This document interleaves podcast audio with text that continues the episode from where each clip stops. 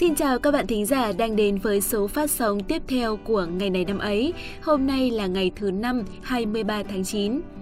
Các bạn thân mến, vào tối ngày hôm qua, không biết là các bạn có theo dõi trận đấu futsal giữa đội tuyển Việt Nam và đội tuyển Nga không ạ? Với những ai theo dõi trận đấu này thì thực sự đây là một trận đấu cảm xúc nhất của đội tuyển futsal Việt Nam ở kỳ World Cup năm nay đúng không nào? Cụ thể là vào lúc hai mươi mốt giờ ba mươi phút tối hôm qua hai mươi hai tháng chín, đội tuyển Futsal Việt Nam đã có cuộc đối đầu với đội tuyển Nga trong khuôn khổ vòng một trên tám giải Futsal World Cup hai nghìn không trăm hai mươi mốt. Trước khi trận đấu được diễn ra, nhiều người vẫn tin rằng một đội bóng yếu như Việt Nam sẽ khó lòng làm khó được một đương kim Á quân là tuyển Nga. Thậm chí lịch sử cũng ủng hộ những chú gấu Nga khi mà vẫn ở vòng đấu này của kỳ World Cup hai nghìn không trăm mười sáu, đội tuyển Việt Nam đã thảm bại bảy bàn không gỡ. Thế nhưng, với những gì đã diễn ra trong trận đấu, chắc chắn những người hâm mộ khó tính nhất cũng phải có đôi phần trầm trồ trước những chiến binh sao vàng của chúng ta. Trong trận đấu này, đội tuyển Nga được đánh giá cao hơn hẳn nên họ đã nhập cuộc vô cùng tự tin. Nhưng trước bản lĩnh và sự quyết tâm của thầy trò huấn luyện viên Phạm Minh Giang, đội bóng số bốn thế giới đã không thể hiện được nhiều điều khi chỉ giành thắng lợi chung cuộc với tỷ số ba hai. Thậm chí trong những phút cuối của trận đấu, những chú gấu Nga còn nhiều lần thoát tim với những đợt tấn công sắc sảo của đội tuyển Việt Nam. Các bạn ạ, à, như vậy là các cầu thủ của chúng ta đã không thể viết tiếp nên lịch sử ở đấu trường futsal lớn nhất hành tinh tại giải đấu năm nay. Tuy nhiên, chúng ta vẫn có thể ngẩng cao đầu khi chúng ta đã gây ra được nhiều khó khăn với những đối thủ mà chúng ta chạm trán. Chúng ta đã ghi một bàn vào lưới của đội bóng số hai thế giới là Brazil, cầm hòa đội bóng hạng mười sáu thế giới là Cộng hòa Séc, giành chiến thắng trước đội bóng cao hơn chúng ta bốn bậc trên bảng xếp hạng thế giới là Panama, và đặc biệt hơn cả là chúng ta chỉ phải nhận thất bại sát nút hai ba trước đội đương kim Á quân thế giới là đội tuyển Nga. Tất cả những kết quả trên đây đã cho thấy đội tuyển Futsal Việt Nam tiến bộ vượt bậc so với những mùa giải trước đây. Giờ đây thì chúng ta đã có thể khiến cho cả thế giới đều biết tới tinh thần Việt Nam cũng như là nâng tầm vị thế của Futsal Việt Nam trên đấu trường quốc tế. Dù có thua, có phải dừng bước, nhưng vẫn xin cảm ơn những chiến binh sao vàng đã cống hiến cho người hâm mộ một giải đấu vô cùng cảm xúc và vô cùng tự hào. Chúc đội tuyển Futsal Việt Nam sẽ giành được nhiều thành công hơn nữa ở những giải đấu sau.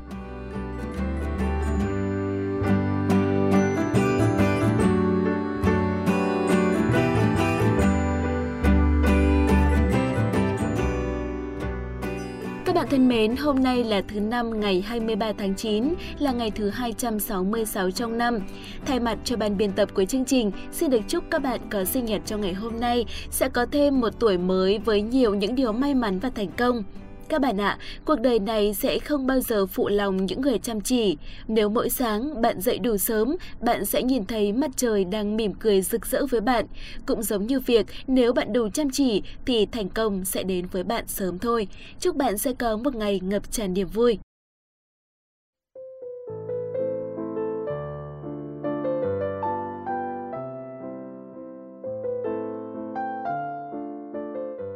Phần tiếp theo của chương trình ngày hôm nay, như thường lệ, sẽ là câu danh ngôn siêu siêu ý nghĩa mà chúng mình muốn gửi tới các bạn.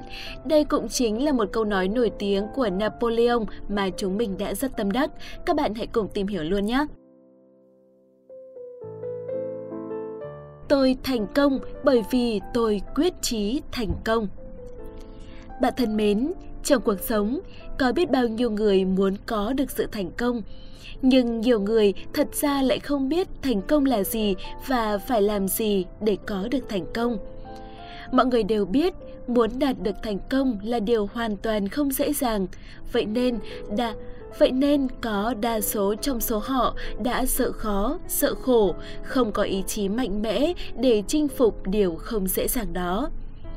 Các bạn ạ, ý chí là cái có trước và thành công là cái có sau. Thực sự là phải có ý chí thì mới có được thành công. Có nhiều người luôn rơi vào tình trạng chóng chán, nhụt chí. Khi họ mới bắt tay vào làm thì rất quyết tâm, nhưng sau một thời gian khi gặp nhiều khó khăn và vấp ngã thì họ lại chán nản và bỏ cuộc. Và tất nhiên rồi, điều đó không thể nào đưa họ tới thành công. Tuy nhiên, bên cạnh đó, vẫn có những người kiên trì theo đuổi mục tiêu và có ý chí, có nghị lực để vượt qua mọi khó khăn. Một ví dụ sống động nhất chính là trường hợp của đội tuyển Futsal Việt Nam ở kỳ World Cup năm nay. Sau khi thảm bại một chín trước đội tuyển Brazil ở trận ra quân, chắc chắn không ai nghĩ rằng những cầu thủ của chúng ta sẽ tiến sâu ở giải đấu năm nay. Thế nhưng thực tế, với sự quyết chí không chùn bước, những chiến binh sao vàng đã có lần thứ hai tiến tới vòng một trên tám sau hai lần tham dự giải futsal lớn nhất hành tinh. Thế rồi, những kết quả như điểm số hay bàn thắng ghi được và cả những bàn thua phải nhận đều tốt hơn rất nhiều so với kỳ World Cup hai nghìn không trăm mười sáu trước đó. Một điều nữa là chúng ta đã đánh giá được sức mạnh của mình so với những đối thủ và mục tiêu tham gia để học hỏi cũng gần như là thành công mỹ mãn. Nên việc không thể tiến sâu ở giải đấu năm nay cũng không phải là một sự thất bại. Đấy các bạn ạ, thành công với mỗi người là khác nhau. Có những người muốn thế này và có những người lại muốn thế khác. Và cứ ai đạt được mục đích mình đặt ra thì đã có thể gọi là thành công rồi. Và nó còn mang thêm phần mỹ mãn nếu như chính bản thân ta tự làm mọi thứ. Nếu như có nhiệt huyết, có đam mê, chắc chắn chúng ta sẽ làm được điều mà chúng ta mong muốn. Chúc các bạn sẽ luôn đạt được những mục tiêu trong cuộc đời của mình.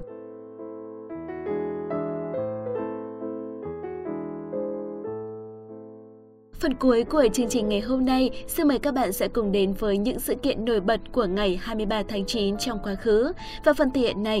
Và phần nội dung này sẽ được thực hiện bởi Khánh Hà và Quốc Đạt.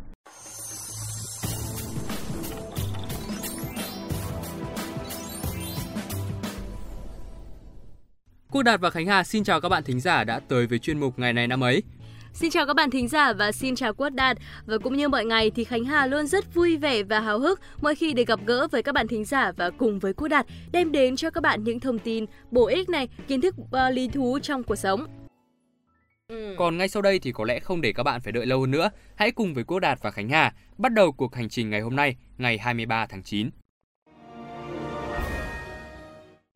Các bạn thính giả thân mến, vì hôm nay thì không có sự kiện trong nước nào quá nổi bật nên chúng ta sẽ cùng tới ngay với các thông tin trên thế giới.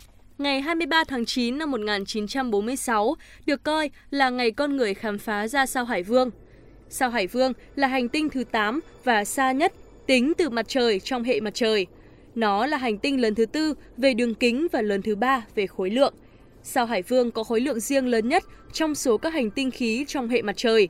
Sao Hải Vương có khối lượng gấp mười bảy lần khối lượng của trái đất và hơi lớn hơn khối lượng của sao Thiên Vương.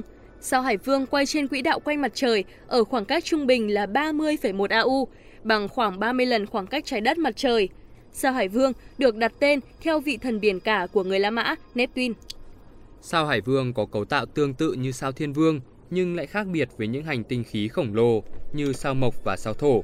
Khí quyển của sao Hải Vương chứa thành phần cơ bản là hydro và heli, cùng một số ít các hydrocarbon và có lẽ là cả nitơ, tương tự như của sao Mộc hay sao Thổ. Tuy nhiên, khí quyển của nó chứa tỷ lệ lớn hơn các phân tử băng như nước, ammoniac và metan, do đó các nhà thiên văn thỉnh thoảng phân loại sao Thiên Vương và sao Hải Vương thành các hành tinh băng đá khổng lồ để nhấn mạnh sự khác biệt này. Bên trong sao Hải Vương chứa chủ yếu băng và đá giống như sao Thiên Vương. Lõi hành tinh có thể có bề mặt tuy rắn, nhưng nhiệt độ của nó có thể cao tới hàng nghìn độ và áp suất là rất lớn. Khí metan trong tầng ngoài khí quyển là nguyên nhân sao Hải Vương hiện lên với màu xanh lam. Thông tin tiếp theo sẽ là thông tin cuối cùng của ngày hôm nay. À, nhưng mà Khánh Hà tin chắc đây sẽ là một thông tin mà tất cả những ai từng một lần yêu mến bộ truyện tranh nổi tiếng về chú mèo máy tới từ Nhật Bản, Doraemon sẽ rất quan tâm. Ngày hai mươi ba tháng chín năm một nghìn chín trăm chín mươi sáu là ngày mất của Fujimoto Hiroshi, một nghệ sĩ manga nổi tiếng của Nhật Bản, đồng thời là tác giả của bộ truyện tranh nổi tiếng Doraemon cùng với Abiko Moto. Ban đầu khi bắt đầu sáng tác truyện tranh, cả hai ông đều vẽ cùng nhau dưới bút danh Ashizuka Fujio. Truyện tranh sáng tác của hai ông rất thành công và đến năm một nghìn chín trăm sáu mươi giành được giải thưởng Shogakukan cho hai manga Susemo Robot và Tebukuro Tech-chan. Tác phẩm đem lại thành công vang dội nhất cho cả hai ông chính là chú mèo máy Doraemon, một sản phẩm tưởng tượng của thế kỷ hai mươi mốt. Tuy nhiên trên thực tế, manga này không hề gây được tiếng tăm gì trong suốt ba năm trời, cho đến khi phim hoạt hình của nó được phát trên truyền hình. Đến năm một nghìn chín trăm tám mươi tám, hai ông ngừng hợp tác với nhau do manga của Abiko chủ yếu dành cho lứa tuổi thanh niên, còn Fujimoto lại muốn hướng tới đối tượng là trẻ em. Fujimoto mắc bệnh khi bước sang tuổi sáu mươi. Ông qua đời vào năm một nghìn chín trăm chín mươi sáu, thọ sáu mươi ba tuổi, và ông qua đời do mắc phải bệnh suy gan. Ông đã lập ra nhiều quỹ Doraemon trên khắp thế giới. Tại Việt Nam, quỹ học bổng Doraemon cũng được thành lập dưới sự ủy quyền của ông và nhà xuất bản Kim Đồng làm đại diện. Có thể nói, Doraemon là tác phẩm thành công nhất của ông, tác phẩm kinh điển, trở thành một trong những biểu tượng văn hóa hàng đầu của Nhật Bản. Mặc dù một trong hai tác giả thì đã mất, nhưng mà Quốc Đạt tin rằng là giá trị của bộ truyện tranh về chú mèo máy Doraemon thì chắc chắn là sẽ còn sống mãi với chúng ta. Đặc biệt thì nó đã, đang và sẽ là một phần tuổi thơ của rất nhiều thế hệ bạn đọc. Và đây cũng chính là sự kiện đáng chú ý cuối cùng của ngày hôm nay. Cảm ơn các bạn thính giả đã đồng hành cùng chúng mình trong những phút phát sóng vừa qua. Còn bây giờ thì đã đến lúc mà Khánh Hà và Quốc Đạt phải nói lời tạm biệt. Xin chào và hẹn gặp lại!